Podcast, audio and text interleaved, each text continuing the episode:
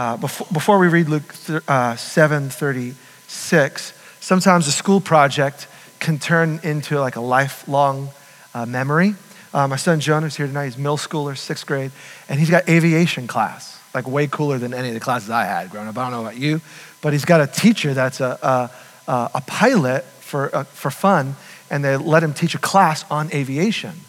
And so he's got to do a book report, and I told Steve, who, who's one of our leaders, that my son's going to do a book report on a plane. Well, Steve owns a Beech Bonanza and is a pilot and was a Air Force F 16 fighter pilot back in the day. And she's like, Oh, well, why don't I just bring Jonah over to the hangar and show him my plane and maybe we can go up for a little flight? I'm like, Whoa, that would be great. Like, score for dad, you know? Um, and he could do the report on his Beech Bonanza. And so, so we did that and we went out to the hangar. I think, I think we got, do we have the photo, Lee? Um, yeah, so, so there's Steve showing him every bit of it and went, gave us a tour of the whole plane, how it works. And it was really exciting. And then he's, he, not only did he take us up and, and show us from the air, but he actually let my son fly the plane, right? Which is a big deal. He's 11. And so I, I didn't fly a plane at 11. But the crazier thing was we all on you know, these Bose comm systems. So I hear Jonah saying, oh man, I'm nervous, as he has the only controls to the plane. And we're hitting little pockets of turbulence. And then Steve has him like, oh no, why don't you do some 60 degree turns? So we are going sideways and my son's got it. And I'm in the back thinking, Jesus, Jesus, save me, you know. And it was, it was just one of those like great, it was so cool. We stopped off in Independence, small town out of Salem, and had a great brunch together. And then Steve prepared a surprise. He's got a friend who's a pilot of a $7 million jet. And so we flew into this other airport, and uh, the pilot's there and gives us this little personal tour of this huge jet, and Jonah gets to jump up in the, the, the pilot seat. And, and this, you know, sometimes like you ever hope for a little and get like a whole lot? And ever been blown away, like getting way more, more, more, more, more, more, more than you would ever hope for? I mean, maybe, maybe that's not your experience, but this was one of those like abundant overflow opportunities. How do we respond when something like that happens to us? I mean, ever just get something you, you know you don't deserve it, but you got it, and you're overjoyed by it. How do you respond to the person giving it? Now, Steve happens to be a good buddy of mine. We've known each other for years, but I was just so blessed that my friend would think of us this way and go out of his way to give us what we certainly, we didn't even ask for it. We definitely didn't deserve it. Well, that does something. Um, and, and I hope that does something in our own soul when we think about what God, in the person of Jesus, has done for us. So I want to jump in with that in mind into a story in Luke's gospel, Luke 7:36, because it tells us about someone who encountered something beautiful, something big, something beyond what they were hoping for. And I want us to notice tonight their response. So let's just read for a little bit and then we'll kind of give some thoughts. It says, when one of the Pharisees invited Jesus to have dinner with him, he went out to the Pharisee's house and reclined at the table. And a woman in that town who lived a sinful life learned that Jesus was eating at the Pharisee's house. So she came there with an alabaster jar of perfume. And then look at what she does, verse 38. As she stood behind him at his feet, weeping, she began to wet his feet with her tears. And then she wiped them with her hair, kissed them, and poured perfume on them. Now, we're going to continue to read the story, but what I want us to do is just pause for a second and, and look at what's happening at this dinner. So, in order to do this, the way this works, this is a narrative. Uh, the Bible's full of all sorts of types of literature. It's written in many ways. There's poems in the Bible, the Psalms, and some of the Proverbs. But a lot of the Gospels that Jesus encounters are written as narrative, they're written as stories. But when I say story, do not think Disney fairy tale. These things really happened. But each author, Matthew, Mark, Luke, and John, they give us not everything that happened, but they give us enough. And the story is meant to teach us something. So let's just jump into it. So imagine it's uh, the synagogue. That's what they didn't have church at synagogue. So it's after the synagogue, and there's no Chipotle, there's no McMiniman. So after you worship, you got to go eat somewhere. But we all live in a culture of hospitality. The community we live in, people invite each other into the home. We share. We're, we don't have garage doors where we close people out. No, in our community, we invite and we welcome people in. So a Pharisee, who's like a big deal, a leader in our community, uh, notices Jesus. And so he invites Jesus to be a guest at his home, and he's invited you too. Matter of fact, he's got a pretty big house. He invites all of us. So we go into the house and we're going to have this meal, and he pours out food after food after food you give to your guests. You're generous. And so we're seated and recline at the table. So there's two ways this happens. If you're a guest, we get to sit on these little kind of cushions on the floor with these little simple tables, and, and we sit and our feet are to the side and we, we relax, we chill, we eat, we talk. We're in no rush. And that's, that's how we do our life together. So, as that's happening, there are other people coming in and out. The Pharisee, uh, Simon, we're going to find out is his name, he leaves the door open. That's what you do. People kind of come in and out. Uh, you have people down the road who hear voices who just kind of check in. That's okay. You have people who weren't invited, maybe some who are a little poor or eh, not on the Pharisees' level, but they can come in and they can stand on the side. So they get to stand on the side and kind of watch. And if Jesus decides to teach, they get to listen in. You can hang out by the door, by the window. We're not closed off, but there's two groups there's those reclined at the table and those who are off to the side. Now, again, because we're not, we don't live in the first century, we need that kind of background to see what's happening here. So, this woman at this dinner encounter, where is she? Let's just look back in the story. She's standing by Jesus' feet. So, we need to know that she's not an invited guest. She's off to the side, and she throws the whole meal into a bit of a chaos because what does she do? She starts to cry, so she's got emotional challenges, you know. At dinner, she starts to burst out in tears. Not only does she burst out in tears, she's crying so much. Have you ever cried so much where your tears hit the floor? I've, that's happened to me a few times. I'm just sobbing. Well, she's sobbing so much, she is wetting Jesus' feet. So then what does she do? She doesn't have like a handkerchief. She, she gets on the floor, she undoes her hair, which is up, and she wipes it and she begins to kiss this guest's feet and honors him in this huge way. And then she pulls out of her little dress a jar that's filled with perfume. This is no cheap knockoff. This, this could be up to a year's worth of money in a bottle. And she pours it out on Jesus' feet. So in the middle of dinner, you're smelling chips and hummus, and now it's suddenly, it's, it's wow, the waft of this perfume, it invades the whole room, it spills down to the end of the street. And something strange is going on, and that's what we're supposed to see. Now, look at a couple of responses to what happened. Let's just keep reading for a little bit. Verse 39. What happens in response to this lady's seemingly crazy actions? What happens? Verse 20, uh, 39.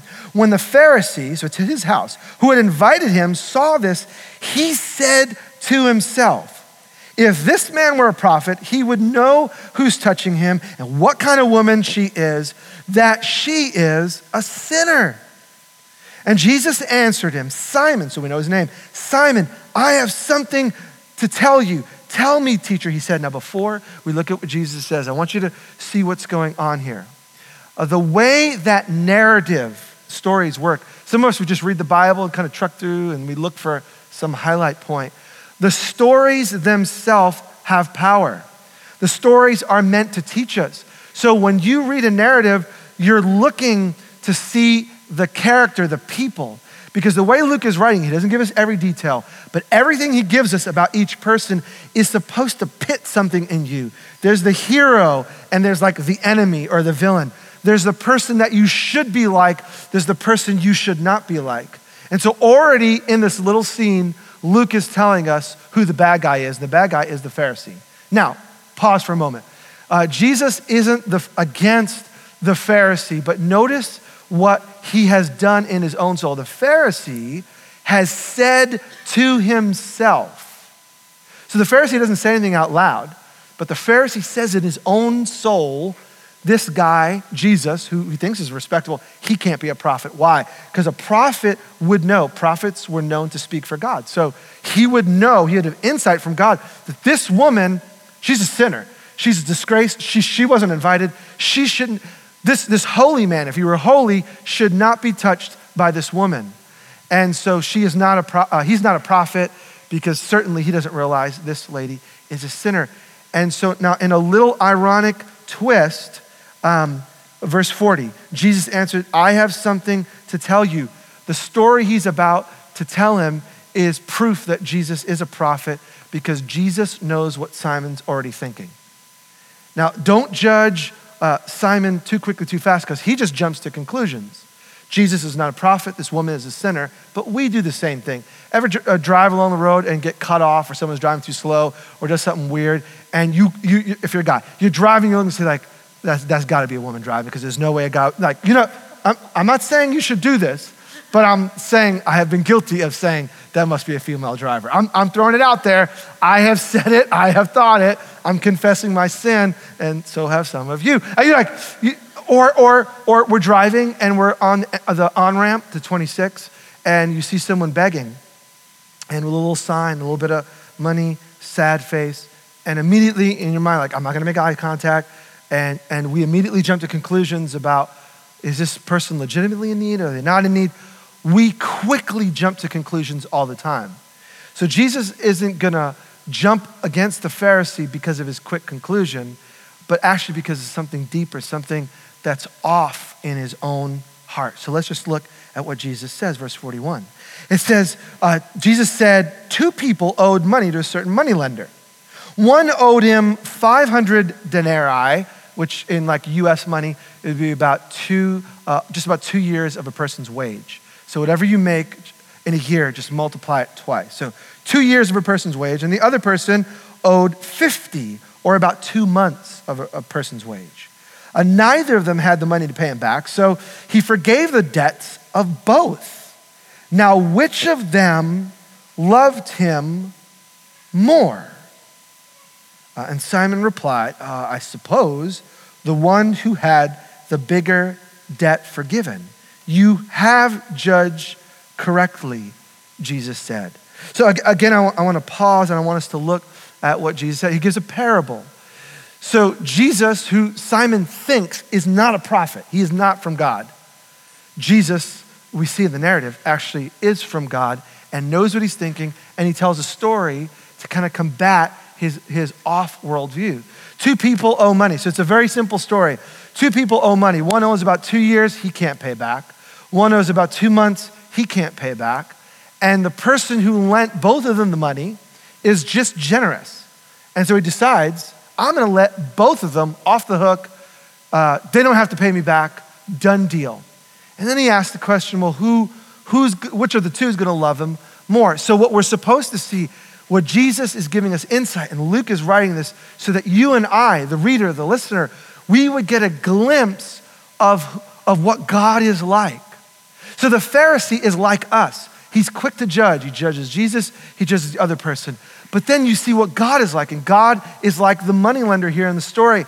Two people owe. Yeah, their amounts are different, but their situation is the same. If you can't pay two months, you can't pay two years, you just can't pay.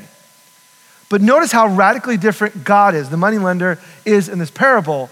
Uh, imagine you, you, you have a mortgage on your house and you lose your job and you're hardworking and you're diligent and you pay your bills on time, but now you can't. And, and imagine you a couple of months into defaulting on your mortgage, that the, the bank calls you like they would and sets an appointment like they would, and they invite you to come in. They want to find out what the story is. And, and you ask for a little bit. You ask for like a little bit of grace. I've hit a hard spot. I lost my job. I'm, I'm working hard to find it. Hey, if you can cut me some slack, i am going to get on track. Look at my record. I've, I've paid my bills. And, but, well, can you pay right now? I know I, I can't. We got to see ourselves in the story. We're the people who owe. Now, some owe 500, some owe uh, 50, but the point is we both owe beyond what we're able. So imagine if the, the banker himself said, Okay, I, I get it, thank you, and takes out his personal checkbook and says, Okay, you owe X amount of $100,000 on this house or whatever you owe, and you know what? I, am going to pay it, and you're totally in the clear. I get it. Just go in peace. Enjoy. Like, how floored would you be? What would your response be if you got way, way, way, way, way, way, way, way, way, way more than you deserve to get? What would your response be?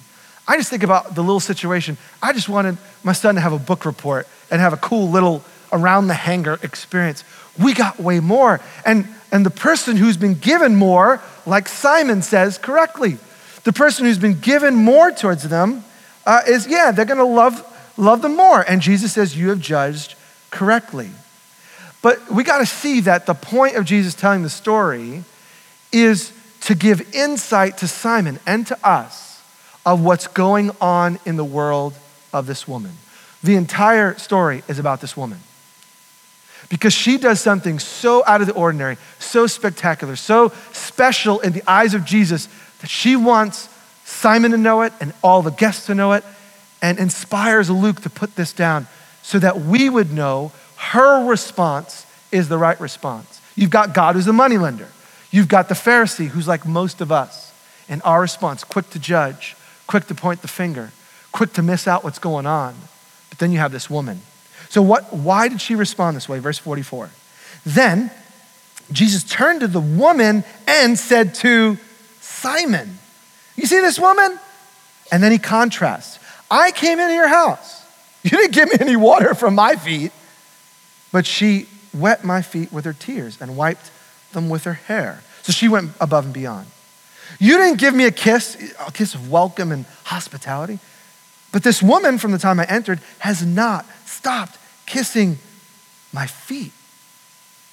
So a, a, a, gentle welcome would be a kiss and an embrace, still done in the Middle East. But, but she's gone, she's gone different. She's kissed my feet. She's humbled herself and honored me in a way that you didn't. Uh, verse 46, you didn't put oil on my head, but she's poured perfume, expensive, on my feet. Therefore, I tell you and us, her many sins have been forgiven as her great love has shown. But whoever has been forgiven little loves little. Then Jesus said to her, Your sins are forgiven. And the other guests began to say amongst themselves, Who is this who even forgives sins? And Jesus said to the woman, Your faith has saved you. Now go in peace. Forgiveness and love. There's a definite connection uh, between forgiveness and love. And we see the interplay here. We see it in the story that Jesus tells that the person who's forgiven 500 or more, who believes that they've gotten a better deal, is going to respond with love in a deeper way than the person who believes that they've been forgiven little. But remember, it's not about the money, it's not about the story, it's about two people in the room. The Pharisee is a respectable teacher and a leader and an upstanding person. And this woman is an outcast in the community. She's considered a sinner. And so 550. So we see the obvious. She's the person who has responded in a way like she's been forgiven 500, two years' wage. She has had a big burden lifted in her world. And so she responds with greater love. Now, Jesus isn't slamming the Pharisee because he didn't give water. You didn't have to give your guests water to clean their feet. You didn't have to. It would have been a nice thing to do. But he, didn't, he, he did what was right. He just didn't go above and beyond. She did. And, and you certainly don't have to kiss all your guests as they come in, but she went above and beyond. She did. So the Pharisee's the person who's been forgiven a little, so to speak, 50. But what we need to see here is that they've both been forgiven a debt they couldn't pay. Both of them had experienced grace. Both of them had experienced uh, outlandish mercy. Both got more than they deserved, but one person saw it as more valuable, and that is the point of the story. The woman in the story sees the grace that she's been given as more valuable. For her, it was like two years' debt, and to the Pharisee, who's been given grace by God as well, he didn't see it as valuable. And so, what Jesus is telling them is there is this relationship between my and our perception of God's goodness and perception of God's forgiveness that will be a direct correspondence to my response, my attitude, my love, the way that I live my life. Brass tacks, bottom line, what you and I perceive about God's goodness towards us will affect the way that we respond to Him. And so we got to think in our world. We're supposed to read the story and then see ourselves in contrast. Okay, so where am I? Where are you? Where, where are we? Are we more like the Pharisee who perceives that, yeah, he got a, two months of a break, but he's mostly an okay guy? Or are we more, when we think about God and his goodness towards us, are we more like the woman? Do we see what God has done for us that we don't deserve, that he's been kind? Do we see it with that kind of passion that we're willing to go? She's willing to risk her already feeble reputation to interrupt this dinner and stand by Jesus. It, she's certainly going to get a backlash later on. To put herself and exposed in front of this crowd of people in her neighborhood and bawl like a baby and, and worship in a sense and honor and respect Jesus, she's going to hear about it forever. But yet, for her, what Jesus had already done in her world was so big. And this is a little twist that you may not have picked up. She's already met Jesus and she's already been forgiven. How do I know that? Verse 47. Look back at verse 47. Because we think that this, well, maybe she just met Jesus and she's overwhelmed. Actually, not true. Therefore, I tell you, he's telling Simon and us, her many sins have been forgiven as her great love has shown. So, so we don't know. We don't know when they met. We don't know how it happened, but we are supposed to know because Jesus tells us, hey, what you see here is a demonstration. She's already been forgiven. They had some encounter and she's experienced God's forgiveness. And as a result, her, her world has been changed. So when she hears that Jesus is back in town and Jesus is in the house, she's willing to go after him and find him and get by his side. And, and she's so overwhelmed by it, she can't help but well up with tears. Now, I just wonder, like, if Jesus were around us, how would we respond? Like, think, think about it. We've come here to a, a, a hall, an auditorium, and at school, but we come to be a gathering of God's people to worship Jesus. What kind of posture do we have when we come in to worship? Do we come in more like the Pharisee? Yeah, Jesus, thank you. You've done something good.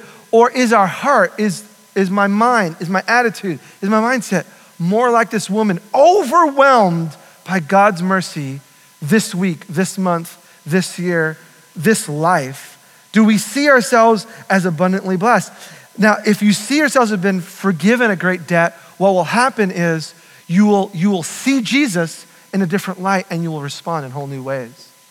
If you've really been touched, it's like seriously, by forgiveness, if you've experienced God's freedom, if you have, have met and encountered God and His goodness, when you know you don't deserve it, it should change your posture. The Pharisee st- still sees himself as a leader and he judges her and he judges Jesus, but she's just crushed and overwhelmed.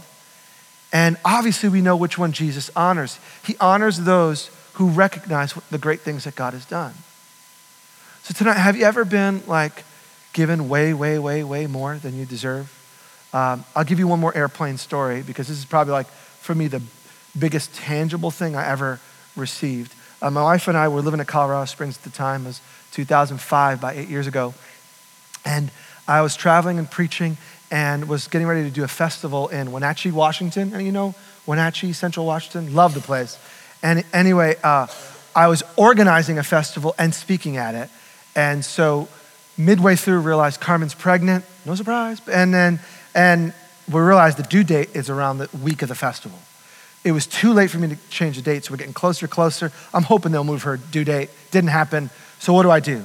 We made a decision. Okay, I'm gonna go. We're living in Colorado. I'm gonna go to Wenatchee. But if you call me, baby, I will jump on that plane. I will get on a plane. Uh, I had a backup preacher with me that week in case I couldn't do it, and and I'll fly home. I'm not gonna miss the birth of my daughter.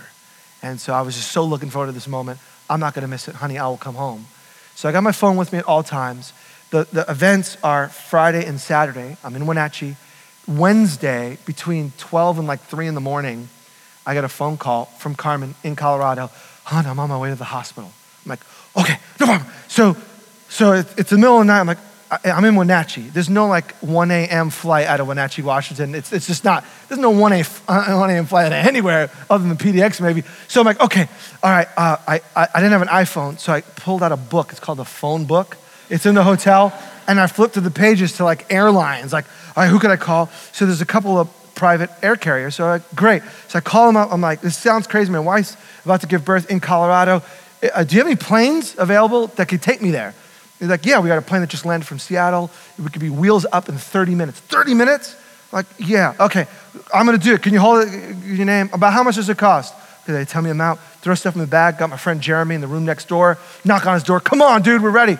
So we go, we drive to the little airport and go to the hangar with these private jets, and I get there and it begins to dawn on me, this isn't gonna be cheap. So, so I, I just said, get me there, and I realized I gotta get back.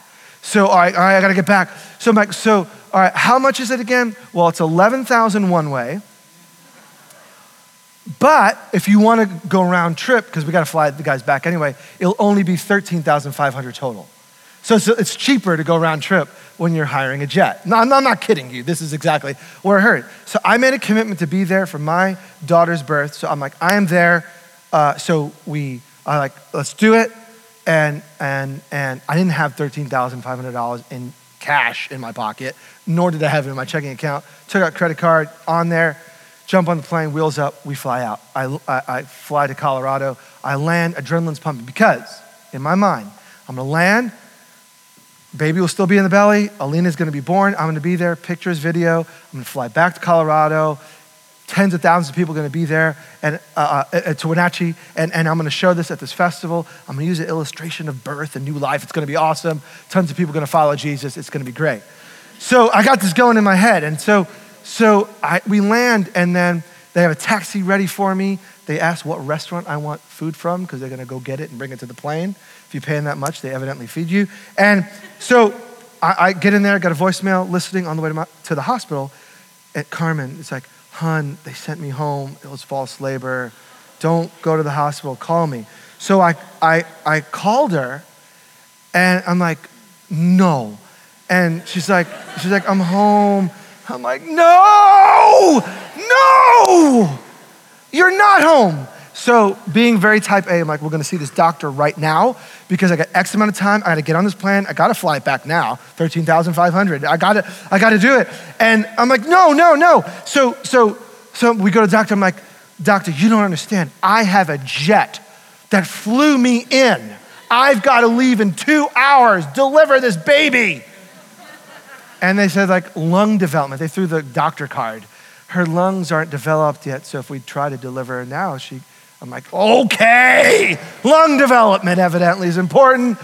And so I'm like, so I go moping back to the, to the air, airport and I get on the jet and the, the I fly a lot, but the loneliest flight of my life was realizing I owe $13,500 and I don't have a child. Like, I don't know what I'm gonna do. I, we, we bought a car cash. I'm like, I can go home, I'll sell it, I could pay most of it, but then we're gonna only have one car. And I'm like, oh no, what do I do? And so I go back, I land, everyone's like, well, well, well, I'm like, no, no, no, got nothing. And so we do this festival Friday, Saturday. It went gloriously, but in the back of my mind, I keep thinking about this airplane and what I'm gonna do. And so Monday, I had a flight booked out to go home uh, to Colorado, commercial, regular, $300 flight, okay? And, and so, so I'm about to go and meeting some friends we've made over the years of organizing this. And, and so I had one of the friends invite me to his office, and he's like, hey, sad to see you go, but look what God did this weekend, glorious. We just were rejoicing. And he's like, I, I just want you to know I went over to the airplane place and I ripped up the credit card slip. And I talked to some of my buddies here, and we realized that you just, you just wanted to honor your family. And we paid it. I just about dropped dead. I, I like, you did what? Like, yeah, we just, we love you. We, we know your heart is good. You're crazy, but, we, but we just, we felt like you did what was right by your family. So I'm like, so I'm a crier as you can tell. So it's eight years later, and I still cry about it. I'm like, you've got to be kidding me. And I probably hit the ceiling twice. I, like, when you think, I've got, I don't know how to do this, and when you realize that someone loves you enough to pay what you cannot pay. I have never, I've been given a lot of good things in life, but never been shown by someone else that kind of love. And so, of course, like those friends that did that, what kind of friends are they to me? Of course, the person who has received much, what? Loves much, I see them in a different way because they've given me way, way, way, way, way, way, way, way, way more than I ever deserve. And so what I've received affects the way I see them.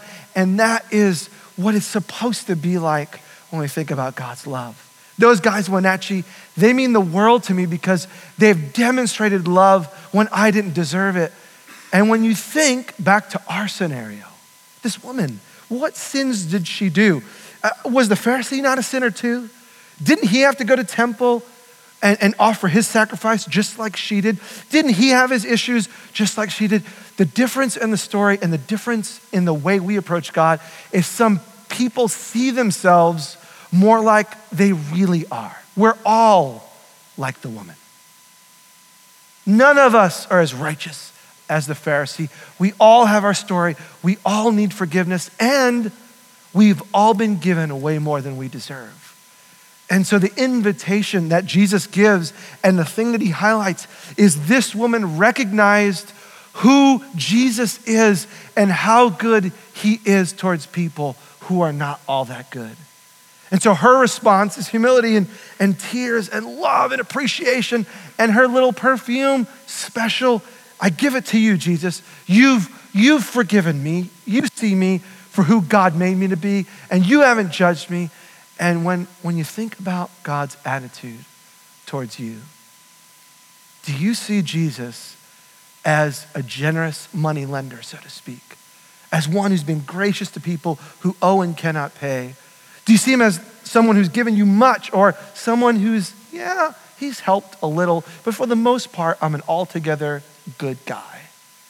Our response, our perception of God's forgiveness and grace and mercy and love, it will affect the way that we live.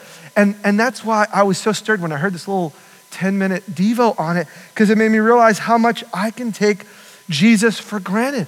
Our response shows what we really believe about God's forgiveness. And that's the whole point of this parable. That's the point of this whole passage is our response shows.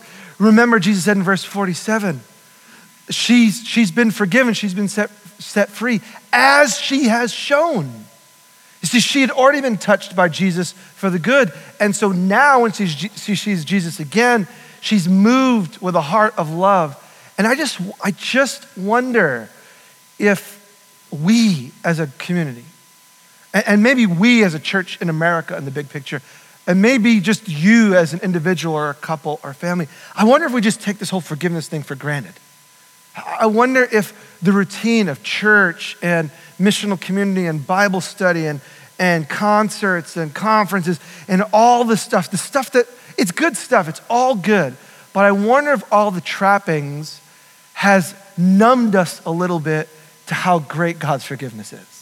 I wonder if we get like stirred anymore to realize, do you know I sinned every day this week? Every day.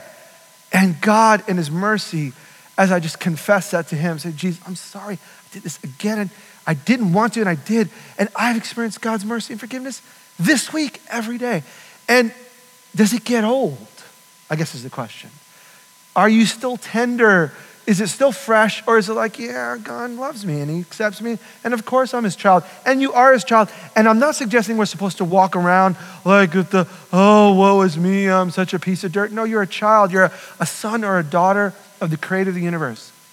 He's taking you out of darkness and into light, out of the kingdom of death and into the kingdom of freedom. You are seated with Jesus. You're an heir to all that God has and all that God is. You are a child of God if you're in Jesus, and that's beautiful, and you should feel good about that. But yet at the same time, we ought to have a little bit of reverence and respect, and we should gush. I'm not saying cry if that's not your thing, but we should be touched by the weight of God's forgiveness in our world. Now, what I can tell is this is Jesus is right. Person who's been forgiven much loves much. So when I see my response to God in the way that I sing, in the way that I worship, in the way that I pursue, in the way that I'm hungry to learn, in the way that I treat others, in the way that I watch the scriptures and try to line up my life to it, that is a reflection of what's going on, on the inside. So, in a sense, we can all tell where we are in our relationship to forgiveness by the way that we live. And so sometimes we fall apart, and that's a good thing. And so, in, in any of these worship experiences, if your hands go up, that's a beautiful thing. If your hands stay down, that's a beautiful thing. The point is not your physical posture, but the point is if we stiff arm God in the way that we worship, and we're like, God, I'm not that impressed this Sunday. Go Blazers. If, if, we, if we worship with that kind of like glib attitude, I wonder if the issue is not the songs and the trappings, but I wonder if the issue is our own heart. That at times we all tend to forget how generous God really is. So I guess this week I was just swept up again, realizing I've been forgiven and I'm not entitled to it.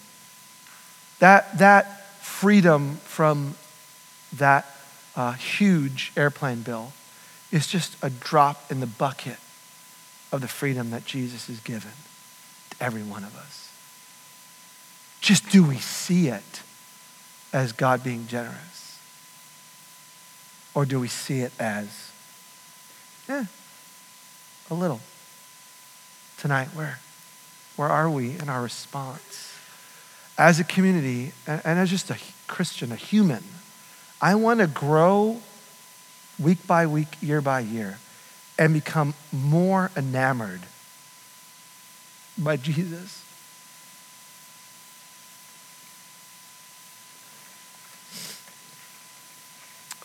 I get choked up about these things, and tears don't prove anything. But if Jesus' forgiveness is, so what?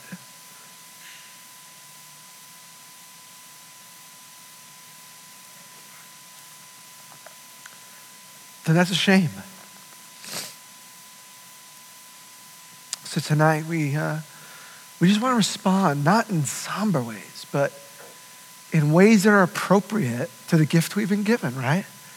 If Jesus has chosen to forgive us, then that ought to change everything, everything about who I am and, and how I live. And so tonight, maybe you can respond in ways that are extravagant like the lady who doesn't care what anybody else thinks because she knows who Jesus is. And if you know who Jesus is, it's okay to be excited about it and to respond in ways that honor him. And for all of us, physically, that will look different. For some, it's hands low or knees bent or hands lifted or loud or silent. Jesus knows what's going on, but he's looking for a response that's worth what he's already given.